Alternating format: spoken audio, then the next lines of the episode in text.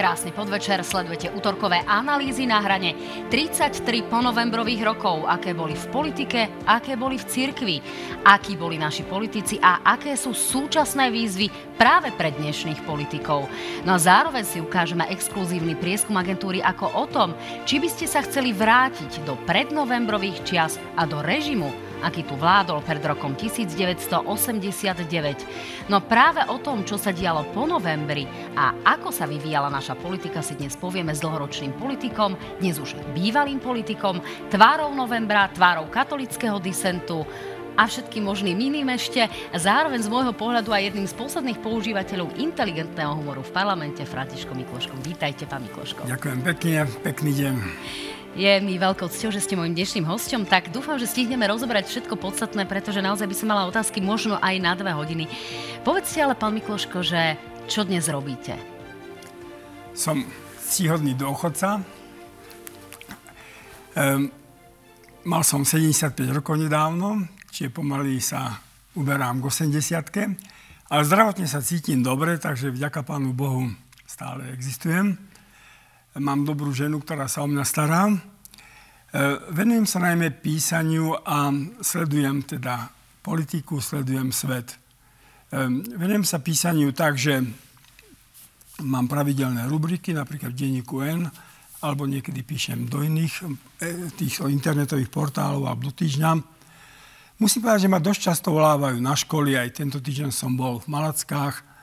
Je to veľmi zaujímavé a podnetné pre mňa sledovať a teda sledovať to, že či ešte viem osloviť mladých ľudí, ako oni reagujú a ako vlastne sa zaujímajú o svet. No vy ste dokonca cestovali aj do Kanady, povedali ste mi pred reláciou, takže ste celkom rozcestovaní, dnes ste boli v Trenčíne. Áno, do tej Kanady som sa veľmi tešil, pretože som písal pol roka jednu knihu, skutočne od rána do večera. To bol taký môj učiteľ, môj vzor tajnej cirkvi, tajný kňaz, Vladimír Jukl, ktorý bol odsúdený na 25 rokov väzenia, 14 rokov si odsedel a potom bol v prvej línii toho veľkého zápasu o slobodu cirkvi. A o ňom doteraz nevzniklo žiadne dielo, tak postoj ma oslovil, či by som nenapísal. Veľmi som sa tomu venoval a musím povedať, že som bol dosť unavený, takže potom som sa tešil, že 19 dní sme pochádane chodili a videli iný svet. No tak ja si vás nepamätám ako politika, ktorý by cestoval úplne po svete, ale pamätám si vás ako človeka, ktorý nemal vodičský preukaz, nemal televízor a nemal ani mobilný telefón. A z toho všetkého viem, že už máte mobilný telefón, čiže ako ste na tom s autom a s televízorom? Pozrite, ja prvý mobilný rozhovor v Československu sa konal medzi predsedničkou Českého parlamentu pani Borešovou a predsedom Slovenskej národnej rady s dovolením mňou. A ja som si povedal, dobre, tak ja som tejto krajine priniesol mobil, nech sa páči, tak užívajte si ho. No ale potom som zistil, že celkom to bez toho nejde, takže teraz mám mobil a chvíľami sa musím kontrolovať, aby som nebol na ňom závislý. Ale vodičak asi nemáte. Vodičak nemám, ani tak ho nechcem mať, aj sa bojím, že by som to nezvládol. To mi ešte taký môj, za období komunizmu, bol takým môjim duchovným otcom, neskorší kardinál Korec. A on mi hovorí, prosím ťa, pri tvojej povahe nemaj vodičák, ani nemysli na auto, pretože nastane nejaká situácia, ty vyskočíš a už je zle. Čiže tejto rade som verný a teraz ho ani nepotrebujem, bývame v starom meste a chodíme všade peši. Tak sme zodpovedali, tak trošku je bulvárna otázky na úvod, to je, treba si trošku vyčistiť terén, hovorí klasik. No ale poďme k takým tým podstatným politickým záležitostiam. Ako sa z vášho pohľadu vyvíjala ponovembrová politika? Čo boli také tie najväčšie chyby, ktoré sa urobili? S tým odstupom 33 rokov boli ste aj predsedom Slovenskej národnej rady ešte. Čo dnes, keď sa pozriete spätne, vidíte ako jednu z najväčších slovenských chýb, na ktorú, povedzme, možno trpíme doteraz? My sme zápasili o istú slobodu, o demokraciu, odrazu komunizmus spadol. Čiže ja som bol plný toho, že teda ideme teraz budovať jeden demokratický svet, kde bude sloboda, tolerancia a tak ďalej. A musím povedať, že za tie roky politiky, a najmä za tie prvé roky politiky, ma niektoré udalosti zaskočili. Prvá vec, ktorá ma zaskočila, bol strašne rýchly nárast takého nacionalizmu. Už v januári chodili pred VPN, proste dávi ľudí a kričali totalita VPN a boli sme Čechoslováci, slobodomurári a neviem čo všetko. Proste odrazu ten rýchly nárast toho nejakého skrytého náboja národného, ktorý som ja za komunizmu vôbec nevidel. Tu bolo ticho. A tu nikto nejak nekritizoval Čechov a podobne. Tak odrazu teda najprv voči Maďarom, to bol ten jazykový zákon, potom vládnime si sami preč od Prahy a podobne. A tento základný postoj takého nejakého potreba mať nepriateľa. Viete, mať nepriateľa je veľmi ťažké, ale nemať ho ešte ťažšie, pretože keď sú nejaké problémy, keď je nejaké prázdno, keď je nejaká frustrácia, tak ľudia si to veľmi radi riešia tým, že mám niekoho, kto je za to zodpovedný a mám nepriateľa. Teraz rozmýšľam nad tým, že prečo vás to vlastne prekvapilo, veď Slováci majú vzor napríklad v takom Andrejovi Hlinkovi, to bol taký veľký národovec, veľký kňaz, čiže spájal v podstate to, čo slovenskému naturelu bolo blízke. Ja som za obdobie komunizmu a povedzme teda obdobie normalizácie som už vnímal veľmi silne. Som nevidel, že by niekto raz na 1. mája jeden môj spolužiak zobral slovenskú zástavu, potom mal z toho problémy. Potom takí kresťanskí aktivisti do Nitry zobrali v 88. slovenskú zástavu, hneď ich zobrala štátna bezpečnosť. Ja som tam nevidel nejaké pohyby národné. Len tam sa udial jeden moment. Proste charakterizovalo svojím výrokom Vladimír Mináč. Povedal, ako komunista som zlyhal, ako Slovák stojím na prahu novej budúcnosti. Čiže treba povedať, že tí ľudia, ktorí boli novembrom zaskočení, ktorí sa zrazu dostali na vedľajšiu kolaj, pretože neboli na tej prvej línii, na tých tribúnach, tí odrazu sa veľmi rýchlo pretransformovali do tej nacionálnej roviny a my sme sa znovu dostali na okraj. Čiže im sa podaril veľmi, veľmi rýchly kotrmelec, aby som povedal taký oblúk, aby nás znovu vytlačili a s tým zápasíme prakticky až do dnešných dní. No ten nacionalizmus sa tu prejavoval rôznym spôsobom a pretavil sa napokon do rôznych politických strán, niekedy horšie, niekedy teda menej viditeľne. Ale keď ste spomínali tých komunistov, tak to je taká záležitosť, s ktorou možno, že sa vysporadúvame doteraz. Bolo chybou sa nevysporiadať, povedzme, s nejakými čelnými tvárami komunizmu, aby sa urobila taká tá hrubá čiara? Ani jedna krajina sa s tým nevysporiadala. To bola nežná revolúcia. Jedine Nemci zobrali na zodpovednosť niektorých ľudí, ale tým, že oni mali k dispozícii proste jednu silnú krajinu, ktorá to mohla riešiť, teda to západné Nemecko. Ale veď všetky nomenklatúrne kádre boli komunisti. Ak tá krajina mala ďalej ísť, ak tie fabriky mali ísť, ak polícia, justícia, prokuratúra, to všetko, družstva, to vedeli len komunisti. Tam sa nekomunisti nedostali.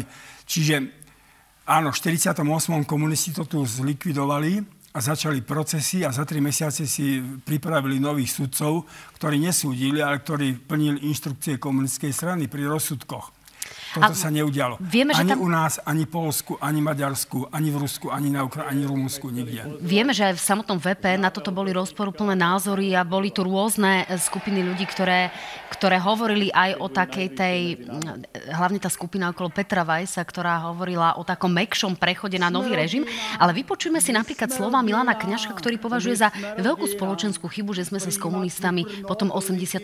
nejakým spôsobom nevysporiadali. Nech sa páči. Oni mohli trebárs byť právoplatne odsúdení na vysoké tresty, ale po niekoľkých týždňoch či mesiacoch omilostení, oslobodení, ale vedeli by sme, kto bol za čiarou. No, nejde tu možno o nejaký revanšizmus, ako o to, povedzme, odsúdenie. O to, že tí ľudia by dostali v úvodzovkách papier na to, že jednoducho nerobili v tejto spoločnosti dobré veci a že robili veci odsúdenia hodné.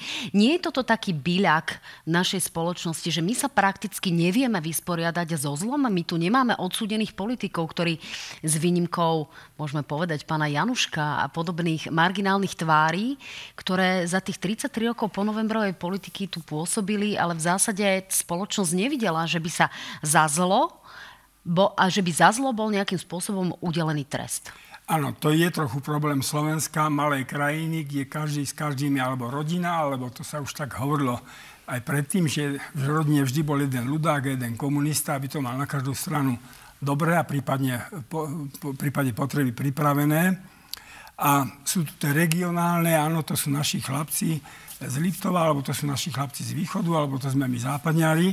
Čiže to tu je. To sa aj za komunizmu hovorilo, že ak malo na Slovensku sa niečo vyriešiť, tak musela nabehnúť pražská kriminálka, že tu na to proste nejako neišlo. Áno, je to problém malej krajiny, ale možno, ja by som ako chybu si priznal to, že sme tých sadistických vyšetrovateľov a bacharov vo väzniciach, ktorí mučili ľudí a sa v tom takmer vyžívali, tí mali byť postavení pred súd.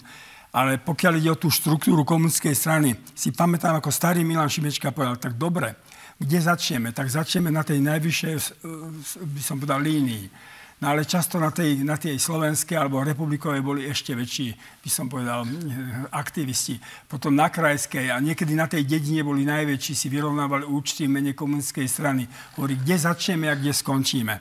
A v tomto smere zrejme Havel ako politik, no, alebo najmä ako dramatik a umelec nejak povedal, prijal tú amnestiu veľkú, ktorú mu vytýkali. A ktorá nešťastie dopadla v tom jednom, že ten jeden zabil potom zase niekoho. Ale on to chcel zobrať ako nový začiatok, že prosím vás, tu sme 40 rokov boli všetci v nejakom väzení, skúsme znova. Treba ale povedať, že toto bol svetový experiment. Toto nemalo obdobie, takáto revolúcia nemala obdobie v dejinách, by som povedal, ľudstva.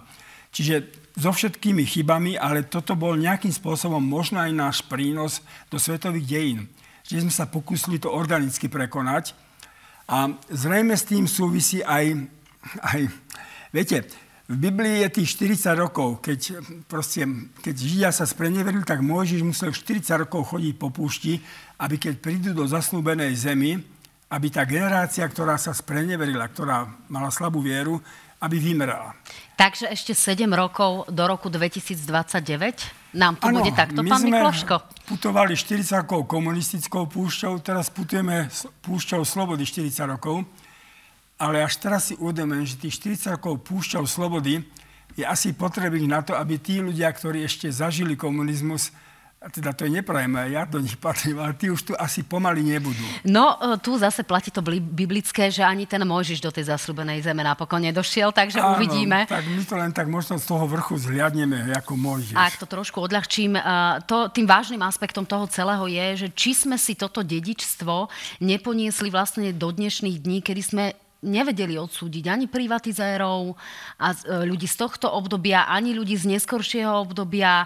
Až prakticky teraz tu máme situáciu, kedy nám aj vo vyšetrovacej väzbe sedia rôzne významné osoby, kedy sa zdá, že by sme sa mohli možno s minulosťou vysporiadať. Vy veríte, že sa tu odsúdia nejaké známe tváre?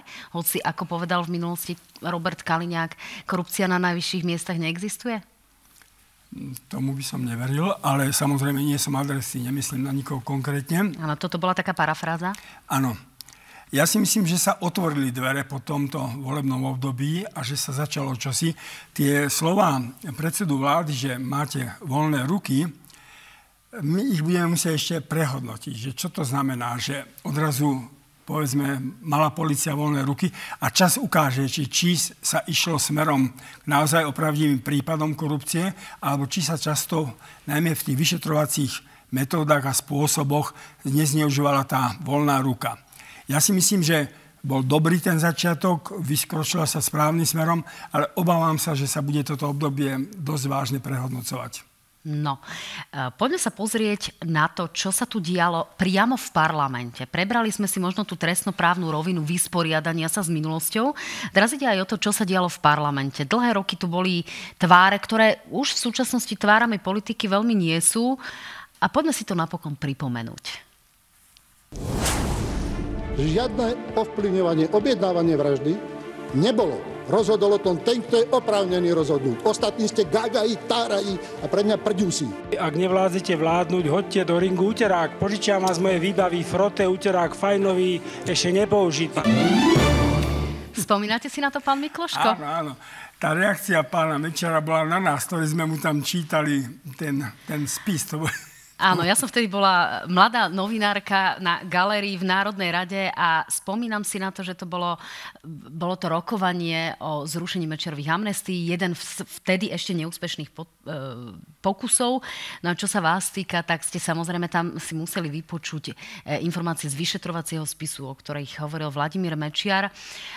Ako vy dnes vnímate hru Vladimíra Mečiara a to, čo tu bolo? A opäť to, že Vladimír Mečiar dnes niekde v dolnej Porube sedí možno, že na svojej chate a prakticky o ňom už nevieme nič. Tak to je v konečnom dôsledku osud každého politika, že nakoniec odíde niekde do ústrania. Ale Vladimír Mečiar, jednu vec mu nemožno uprieť, pretože v tej chvíli, keď vznikla Slovenská republika, prevzal ako premiér zodpovednosť a išiel do toho. A napriek mnohým problémom vyslal tú krajinu, aby som bol na tú obežnú dráhu samostatnej republiky. Tomu nemôžeme uprieť, pretože to by sme boli nespravodliví, boli by sme, by som bol jednostranní. Tak v minulosti pre Le Monde povedal, že tlačia nás do toho, my to nechceme, až potom prišli tie kroky. Samozrejme, on vždycky bol, že proste nechával si. To bola jeho taktika politická, že dal viacero možností a potom, ktorú videl, že chytá sa na údičku, tak na čele tej sa postavil. To bola jeho politická taktika. Ale Vladimír Mečiar nebol schopný vládnuť s ľuďmi. Po jednom ich všetkých posielal. Prvý šiel Milan Kňažko, ktorého poslal preč, pričom sa mu zišiel, pretože to bola tvár novembra, keď ho Milan Kňažko podporil a stal sa podpredsedom HZDS. Potom išiel Michal Kováč. A potom išli ďalší, Roman Kováč, Jozef Moravčík, potom išiel Ivan Gašparovič. Veď pritom Vladimírovi Mečiarovi nakoniec zostali možno len traja ľudia. To bol Gusto Húska, to bola pani profesorka Tótová, to bol tento Cabaj, ale to ostatné všetko od neho nejak odišlo. Neodišlo, on ich poslal preč a potom... Gašparovičovci potom založili stranu HZD, Hnutie za demokraciu, a napokon Ivan Gašparovič sa stal krátko na to prezidentom. Pán Mikloško, keď sa tak ale pozriete do roku 2006, vy ste boli súčasťou KDH a KDH stálo pred pomerne významným dejinným rozhodnutím, či vstúpiť do vlády s Robertom Ficom. Vtedy nastala situácia, kedy stálo na 5 politikoch z KDH rozhodnutie, či vznikne vláda Smer, SMK a KDH, alebo nevznikne. To bola tá vaša skupina.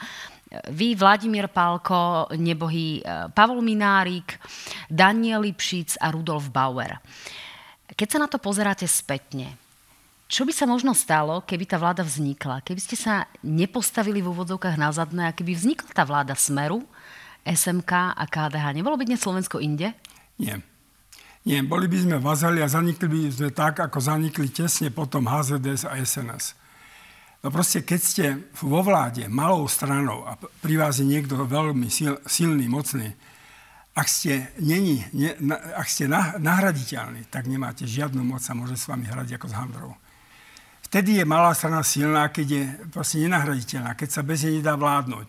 Vtedy môže si klásť podmienky a ten mocný to musí, či chce alebo nechce plniť, pretože ináč padne aj on. Čiže neľutujete ani po rokoch, že ste takéto rozhodnutie urobili? Absolútne nie. Boli by sme dopadli ako HZDS a SNS, že nakoniec potom zanikli. No, napriek tomu, že Vladimír Mečiar dnes už prakticky nie je súčasťou politického života, rovnako tak ani Jan Slota. Tiež o ňom počujeme už iba z hľadiska nejakých trestnoprávnych informácií a rôznych káuz. Napriek tomu sa nám tu opäť vynára osoba Mikuláša Dzurindu. Bolo by správne, keby sa Mikuláš Dzurinda znovu vrátil už v akejkoľvek polohe do slovenskej politiky? Chýba vám Mikuláš Dzurinda v politike? Mikuláš Dzurinda bol schopný politik, schopný vyjednávač, nesmierne pracovitý, jeho tá politika bavila, jeho chodiť po Slovensku, byť na mítingu, to bol jeho život.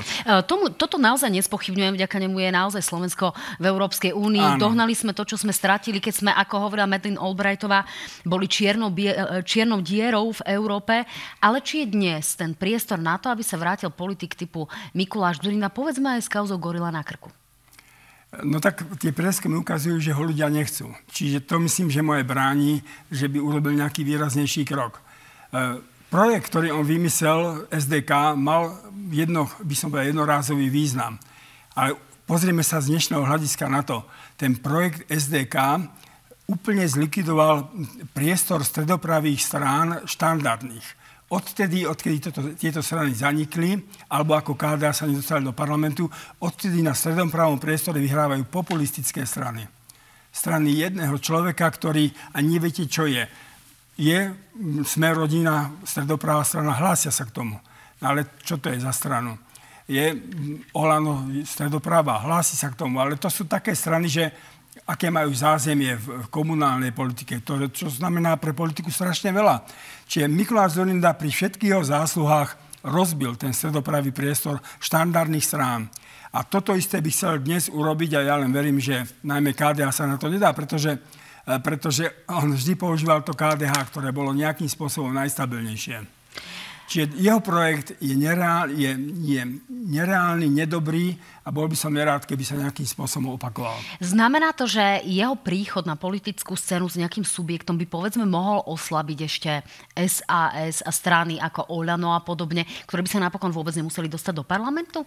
Čiže, ak to skrátim, viac škody ako osohu? Z pohľadu toho stredopravého voliča? Tieto voľby budú veľmi zaujímavé, pretože veľa strán sa tam pohybuje okolo tých 5%. A tam naozaj bude záležať či od dobrej kampani, alebo či od toho, že niekto zoberie niekoho na nejakú kandidátku.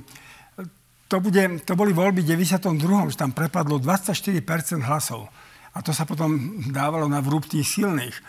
Čiže ja osobne budem podporovať KDH, hoci zatiaľ nevidím to KDH také, aké by som chcel mať. Aké by ste chceli mať to KDH? Pretože je tam stále tam Majerský, ktorý síce obhájil svoj post župana, na druhej strane to KDH stále osciluje okolo tej 5% hranice a vieme, že stranám ako je KDH nepomáha vysoká volebná účasť, pretože oni majú takú tú svoju stabilnú voličskú základňu. Čiže ako to vidíte? KDH nemá dnes ľudí, ktorí by sa mohli vyjadriť nejakému problému slovenskej spoločnosti. Nemá. No proste nevie sa vyjadriť. Je tu problém školstva, problém transformácie školstva, nič, ticho. Potom KDH samozrejme musí ísť do tej polohy tých morálno-etických problémov, ale to je málo. To je málo. O tom, že oni majú takýto názor, o tom vie každý. To nemusia oni zdôrazňovať. A oni majú povedať, ako má vyzerať zdravotníctvo, ako má vyzerať školstvo, aký je ich pohľad na nejakú dôchodku a tak ďalej a tak ďalej. Čiže tu je obrovská kríza kompetentných ľudí. Proste KDH v tejto chvíli ja mu veľmi želám a myslím, že by bolo veľmi dôležité, aby tam bolo, pretože by to bolo zle, keby tam nebolo. Ale ak sa nejak nespamätá, tak to bude zase len také vajatanie. Vidíte priestor na nejaké spájanie aktuálnych pravicových strán? Ja vidím skôr také pozadie, že mám pocit, že tak prirodzene sa ku sebe blížia Hlas, Saska, Progresívne Slovensko. Oni by chceli vytvoriť jadro takých strán, ktoré budú určovať potom a dávať podmienky. No ale otázka je, ktorí sa tam ešte dostanú ďalší. Čiže ak tam bude Smer, Rodina nejakým spôsobom, možno OĽANO a KDH, tak potom budú musieť vyjednávať a veľmi by som si želal, aby tieto tri strany neboli samé pri moci, pretože zase by tu vznikli samé problémy. Na druhej strane z KDH by to zase nebolo niečo, čo je úplne na dvoch protiľahlých brehoch? Ja si myslím, že sa zopakuje ten scenár, ktorý sa zopakoval pri našom vládnutí. V 98. sme mali ústavnú väčšinu, ale neurobili sme nič podstatné. V 2002 sme mali už len 79 hlasov. A sme ešte do vlády, Dzurindová vláda. Ale Mečiar sa ani prvý, ani druhýkrát nedostal už k vláde. A ja si myslím, že toto sa zopakuje aj teraz s Robertom Ficom. Že v tých druhých voľbách sa vytvorí taká strana, hoci pozlepaná, no ale to je osud náš Slovákov, že Robert Fico už nepôjde do vlády a tým pádom pôjde tak jemne do zabudnutia. Napriek tomu si pripomeňme jeden z jeho najslávnejších výrokov a otázne, či bude platiť aj po týchto voľbách. Nech sa páči.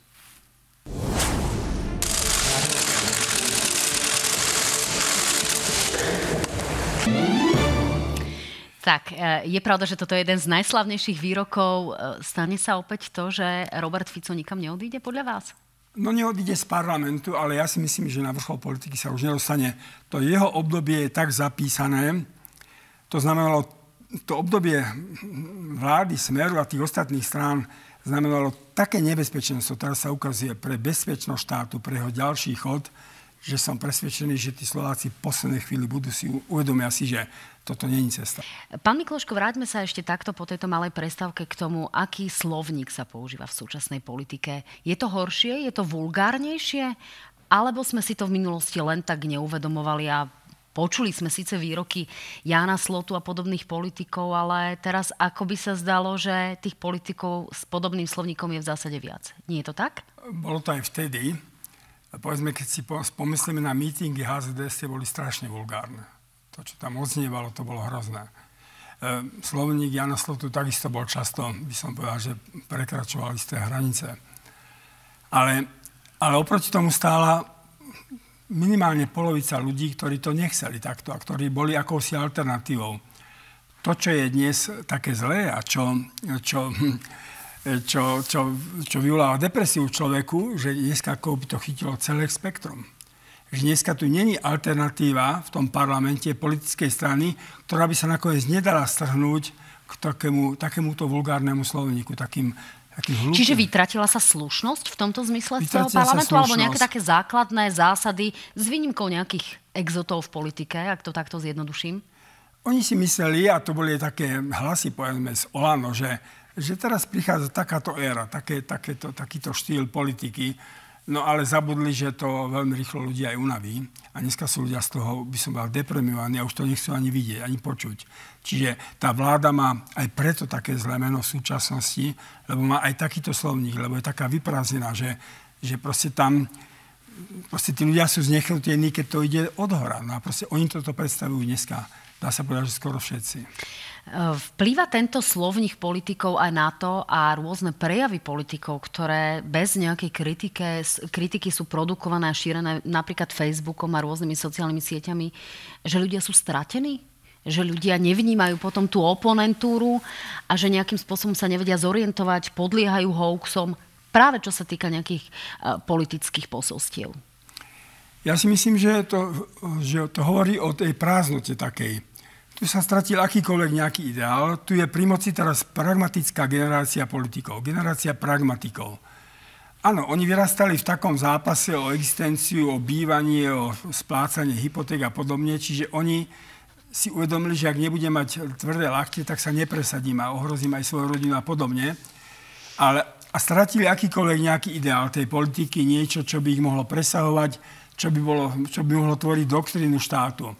My dnes nemáme nejakú doktrínu štátu duchovnú. Tak je to, čo? Tak volá sa po nejakej slušnosti, ale to, čo predstavuje súčasná politická garnitúra, nie je doktrína štátu. Nie je niečo, čo by ten štát, o čo sa opiera, čo tvorí akúsi kontinuitu. Oni sú prázdni. Oni sú veľmi prázdni a nahrádzajú to ten priestor prázdnoty proste agresivitou. Tak uvidíme, kam to až pôjde. Pán Mikloško, myslíte si, že by sa ľudia chceli vrátiť pred rok 1989? Myslím si, že tí, ktorí s tým koketujú, že predsa si spomínajú na jednu vec. Ja som bol v Arménsku a tam ten dávnejší, ale tak asi pred 5-6 rokmi, a ten guvernér jednej oblasti povedal, že viete, predtým, keď nejaká upratovačka bola upratovačkou, tak ona z toho platu vedela vyžiť. No proste za ten plat si dnes nemôže nič kúpiť. Čiže strašne sa prehlbila tá priepas a mnohí tí ľudia stratili tú základnú životnú istotu, to je zamestnanie a víziu, že nejako predsa prežijem. Dneska, a to sa bude ešte zhoršovať s tou zhoršujúcou situáciou, si viem predstaviť, že niektorí ľudia budú dneska úplne na hranici a že sa budú zadlžovať a môžu to byť veľmi, veľmi zlé situácie. Tie dôchodky sú malé na to zvyšovanie cien. No, ak sa pozrieme na rôzne prieskumy, tak minimálne podľa prieskumu Inštitútu pre verejné otázky prvýkrát klesla spokojnosť s nežnou revolúciou pod 50%, čiže kladne ju hodnotí tento raz 48%, to sa ešte nestalo v tom ponovembrovom vývoji. My ale máme vlastný prieskum, ktorý špeciálne pre reláciu Na hrane urobila agentúra AKO a osloveným ľuďom sme položili otázku. 17. novembra uplynie 33 rokov od dnešnej revolúcie, ktorá priniesla zmenu režimu. Chceli by ste žiť v režime, aký tu vládol pred rokom 1989? Tak tu máme výsledky 28,9%, teda takmer každý tretí Slovák hovorí áno.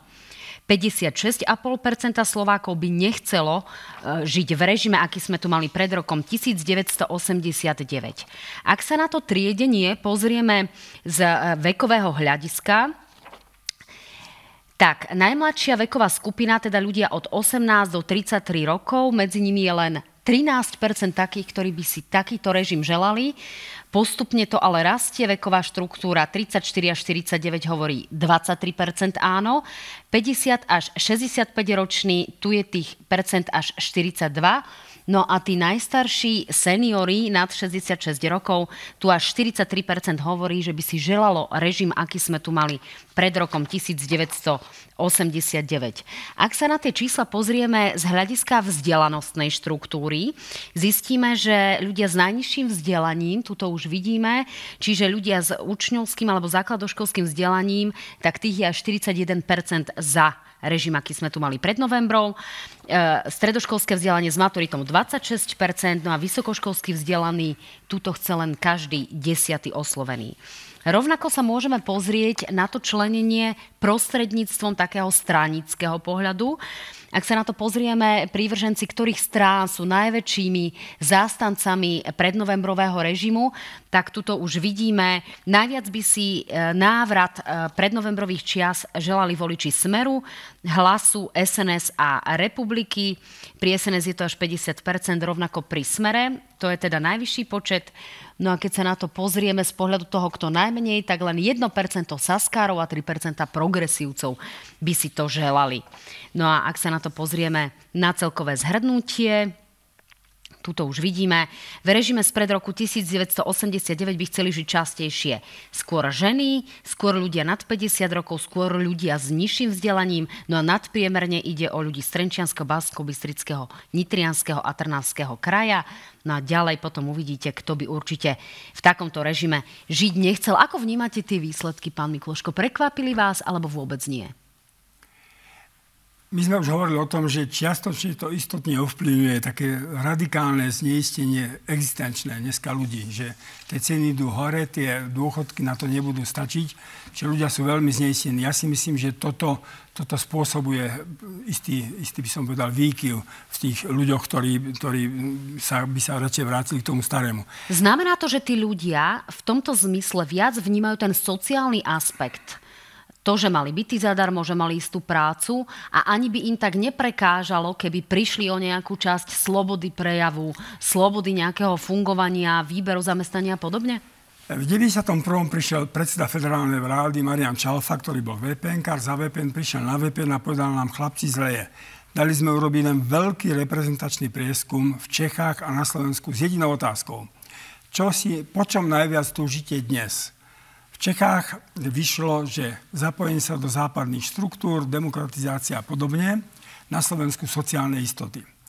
Všimnite si, že proste táto otázka ľudí, ktorí chcú akoby sa vrátiť k tomu starému režimu, súvisí aj s tými stranami, ktoré dnes rúbu voči Západu, voči Amerike, voči Bruselu, že to sú tí voliči. Oni priamo vzbudzujú v nich tú nenávisť tej orientácii smerom na Západ. Čiže tu nevidia ako keby, a to je zlé, na tom západe, teraz mám na mysli ten demokratický západ, nevidia v tom perspektívu budúcnosti. Na druhej strane ide podľa tohto prieskumu predovšetkým o ľudí, ktorí sú najstarší a zároveň aj ľudí, ktorí sú najmenej vzdelaní. Znamená to, že sa to časom bude meniť? Ja si myslím, u tých mladých ľudí to bude takmer samozrejmosťou. Ono sa to bude meniť, keby sa trošku zlepšila životná situácia, že ľudia môžu ísť a dať si nejaké pivko alebo posedieť si slnku, tak ten život sa stane iný. My sme išli s manželkou pred 3 rokmi do Ríma a tam na letisku v Bratislave takí sme stretli ľudia a hovoria, my ideme tak na kávičku do Ríma. Tak našli si lacné letadlo, lacné ubytovanie, tak idú do Ríma, strávia tam 3 dní a vrátia sa naspäť. Človek potrebuje v živote radosť, potrebuje mať v sebe niečo, čo mu zase ho naplní na nejaký čas, stretnú ľudí nejakými radosnými podnetmi. To sa trošku stráca, ale k tomu prispieva, povedzme, aj tá politická atmosféra. Ako máme vnímať to, že tu už máme pomerne silnú generáciu politikov, ktorí sú v tom veku 40 až 55 rokov, to znamená stredná generácia, a zároveň tu máme aktívnych politikov, ktorí sa dokonca narodili po novembri. Hovorím napríklad o ľuďoch ako pani Marcinková alebo pán Šeliga. To sú politici, ktorí sa narodili po nežnej revolúcii.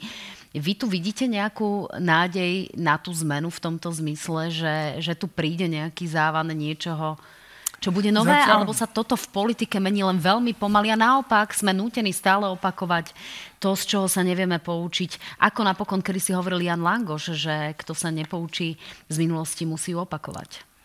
Zatiaľ som voči nádej tých mladých politikov trošku opatrný, pretože oni išli akoby, mali každý nejaký bonus veľký, s ktorým prichádzali. A viete, politik musí rásť časom, politik musí byť trpezlivý, politik musí získať skúsenosť a postupne si získať tú autoritu. Nemôže tam prísť ako z večera na ráno, ako slávny, lebo potom sa môže ukázať, že nevie naplniť to očakávanie, ktoré sa do ňoho dalo. Čiže ja si myslím, že ak nebudú títo mladí politici trpezliví, že budú vyrastať pomaly a postupne budú získavať dôveru, tak to bude ako s takými, by som povedal, celebritami. Zasvietia a rýchlo zhasnú. Tak na to by asi naše strany museli mať silné stranické štruktúry, cez ktoré by sa tí politici museli dostávať hore, ale to sa nám žiaľ nedeje. No veď práve preto volám potom po tých štandardných politických stranách. Tak uvidíme, kedy budú súčasťou našich nepolitických, ale možno aj spoločenských životov. Poďme sa trošku povenovať cirkvi. Vy ste sa pomerne kriticky ako predstaviteľ takej tej konzervatívnej politiky na Slovensku, vy ste sa pomerne kriticky vyjadrili na adresu cirkevných predstaviteľov, ktorí neodsúdili možno dostatočne to, čo sa stalo pred teplárňou, alebo naopak ste dokonca kritizovali pána biskupa Oruša, ktorý spochybnil nevinu tých dvoch chlapcov, ktorí tam zomreli, alebo mladých mužov, ktorí tam zomreli, to je presnejšie vyjadrenie. Kam sa dnes uberá cirkev? Ako by ste to hodnotili? Nastáva aj tu nejaký vývoj? Pretože vieme, že cirkev veľmi intenzívne zasahuje do slovenskej politiky, ale ako keby tí naši cirkevní predstavitelia boli iní ako tá hlava katolíckej cirkvi, progresívny pápež. Áno. Ja si myslím, že cirkev na Slovensku sa rovnako hľadá, ako sa hľadá celé Slovensko. Že proste nejakým spôsobom prechádzame tou púšťou slobody a hľadáme svoje pôsobenie, spôsob, akým oslovíme súčasný svet. Cirkev, tá sloboda ju zaskočila a ona nebola pripravená na to.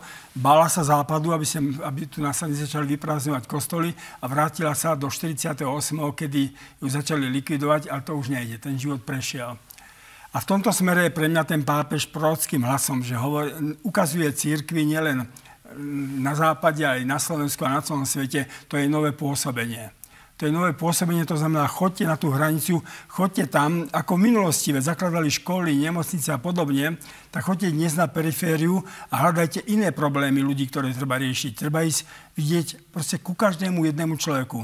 Ten pápež sa to naučil v tých slamoch pri Buenos Aires, kde on sa pozeral tomu beznádejnému prípadu človeku, či už narkomanovi, alebo alkoholikovi, alebo neviem komu, do tváre. On nevidel nejakú masu.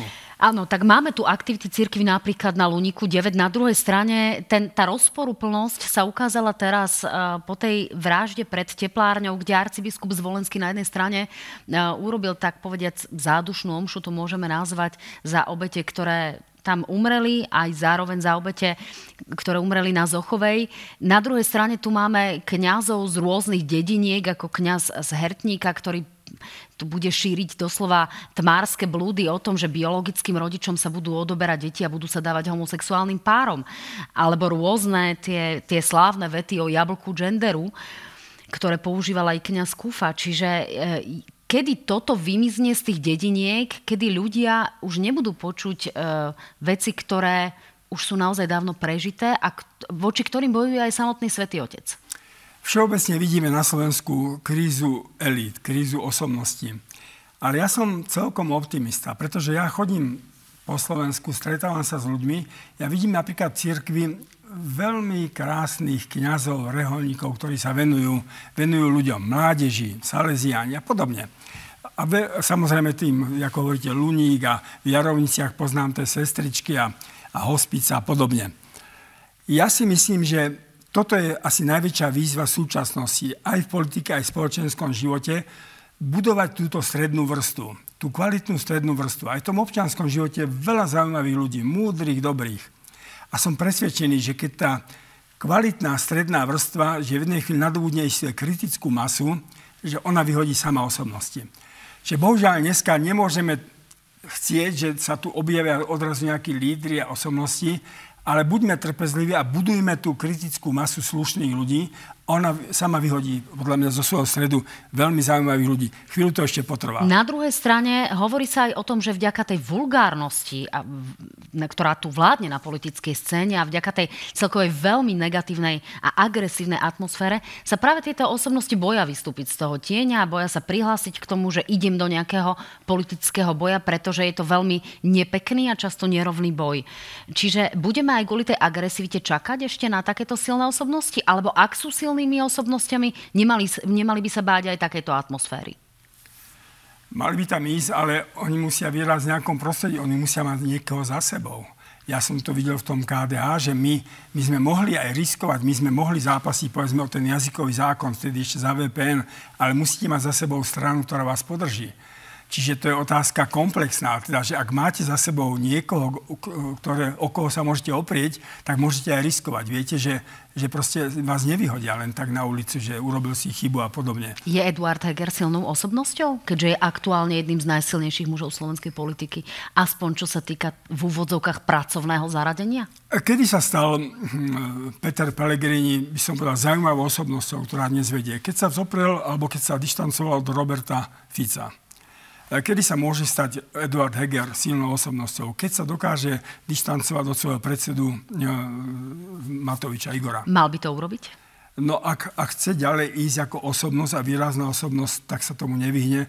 Alebo bude stále područí a nakoniec bude odidený. V tomto zmysle patrí Igor Matovič do slovenskej politiky. Vy ste s ním aj s niektorými svojimi kolegami mali problém po tom, čo teda po páde vlády Ivety Radičovej. Tam nastal konflikt, kedy volal niektoré osobnosti na svoju kandidátku, ale žiadal od nich, aby prešli detektorom lži. Vieme, že vtedy sa mu postavil aj Eugen Korda a aj vy. Čiže toto sú metódy, ktoré robia Igora Matoviča vhodným na slovenské politické pomery? Ako ja sa si na ňo myslím, že Igor Matovič nie je vhodný pre slovenskú politiku. Zohral zaujímavú hru teraz pred tými voľbami, lebo zase to musíme uznať, že z 5-6% strany význa 26 alebo koľko a proste má také zastúpenie v parlamente aj vo vláde, že vlastne môže akoby vládnuť už teraz menej. Igor Matovič vlastne porazil Roberta Fica, ale jeho úlohu, dá sa povedať, teraz vnímate ako svojím spôsobom prekonanú? Dobre tomu rozumiem? Bez toho, aby som musel prijať zle, tak toto vidím. No a čo sa týka vás osobne, viete si ešte predstaviť, že by ste sa nejako vrátili do slovenskej politiky? Alebo už je z vás spokojný cestujúci dôchodca? Ja sa chcem spoločensky angažovať. Keď ma niekde zavolajú, idem. Skôr vidím zmysel teraz budovaní tej strednej vrstvy a myslím si, že môj čas politiky prešiel. Čiže už žiadne prezidentské voľby? Och, to nie. To nie, prosím, už trikrát a dosť. Trikrát a dosť. Ja viem, že ste sa tomu bránili už aj po tom poslednom neúspechu, ale napriek tomu v politike asi platí nikdy už viacerí politickí lídri takto odchádzali a napokon neodišli. Ako vnímate pani prezidentku Zuzanu Čaputovú, jej pôsobenie a zároveň jej úlohu? Ja som jej pôsobenie spokojný. Pani prezidentka prijala to, že musí kráčať trpezlivo. Že nechce byť proste hneď sa prekonať aj byť tou najväčšou osobnosťou, ale kráča pomaly, neurobila doteraz chybu. Som spokojný a verím, že bude kandidovať aj na nasledujúcich voľbách. V tom prípade by ste ju asi podporili tým pádom? Istotne ju budem voliť, ak bude treba, tak ju v druhom kole podporím. Ale už nie svojim vzdaním sa v jej prospech asi, nie, ako som tomu dobre porozumela. Posledná vec, pán Mikloško, aký odkaz? To je taká tradičná, klišeovitá otázka, ale v tomto zmysle stále má miesto, pretože mnohí zabúdajú na tú úlohu novembra v našich životoch a mnohí si ju ani neuvedomujú. Čo by ste dnes vy povedali tej mladšej generácii, ktorá sa o novembri už iba učí alebo počúva možno od tých svojich rodičov, že za komunistov bolo lepšie a tieto podobné výroky? Čo by ste vy dnes tejto mladej generácii odkazali? Oni to nemajú ľahké, pretože my sme boli neslobodní a museli sme sa nejak vyhraniť voči tomu režimu a hrozilo nám za to, povedzme, persekúcia, väzenie, vyhodenie z práce. Oni to nemajú ľahké, pretože sú pod tlakom financií, existenčných problémov, firiem, ktoré takisto nedávajú veľkú slobodu, kde musia byť od rána do večera. Nemajú to ľahké, ale povedal by som im, že osobnosť človeka, naozaj individualita človeka sa rodí v tom, že človek sa rozhodne byť sám sebou, byť verný nejakému vnútornému hlasu a zároveň vie byť v kolektíve ľudí, s ktorými môže diskutovať, ktorí ho vedia korigovať, čiže aby boli sami sebou, ale aby nezostali sami. Tak, ďakujem pekne. To boli posledné slová, pán Mikloško. Želám veľa úspechov aj v Prahe, do ktorej sa teda teraz chystáte, lebo máte asi pred sebou sériu rôznych návštev a pozvaní práve pri príležitosti novembra. Mám rád Prahu a mám ju rád 17. novembra, kedy vidím, ako Češi prežívajú proste 17. november. Keď tam ja vidím na Národnej číde tú veľkú radu ľudí, rodičov s deťmi a pomaly čakajú trpezlivo, kým prídu a zapalia sviečku.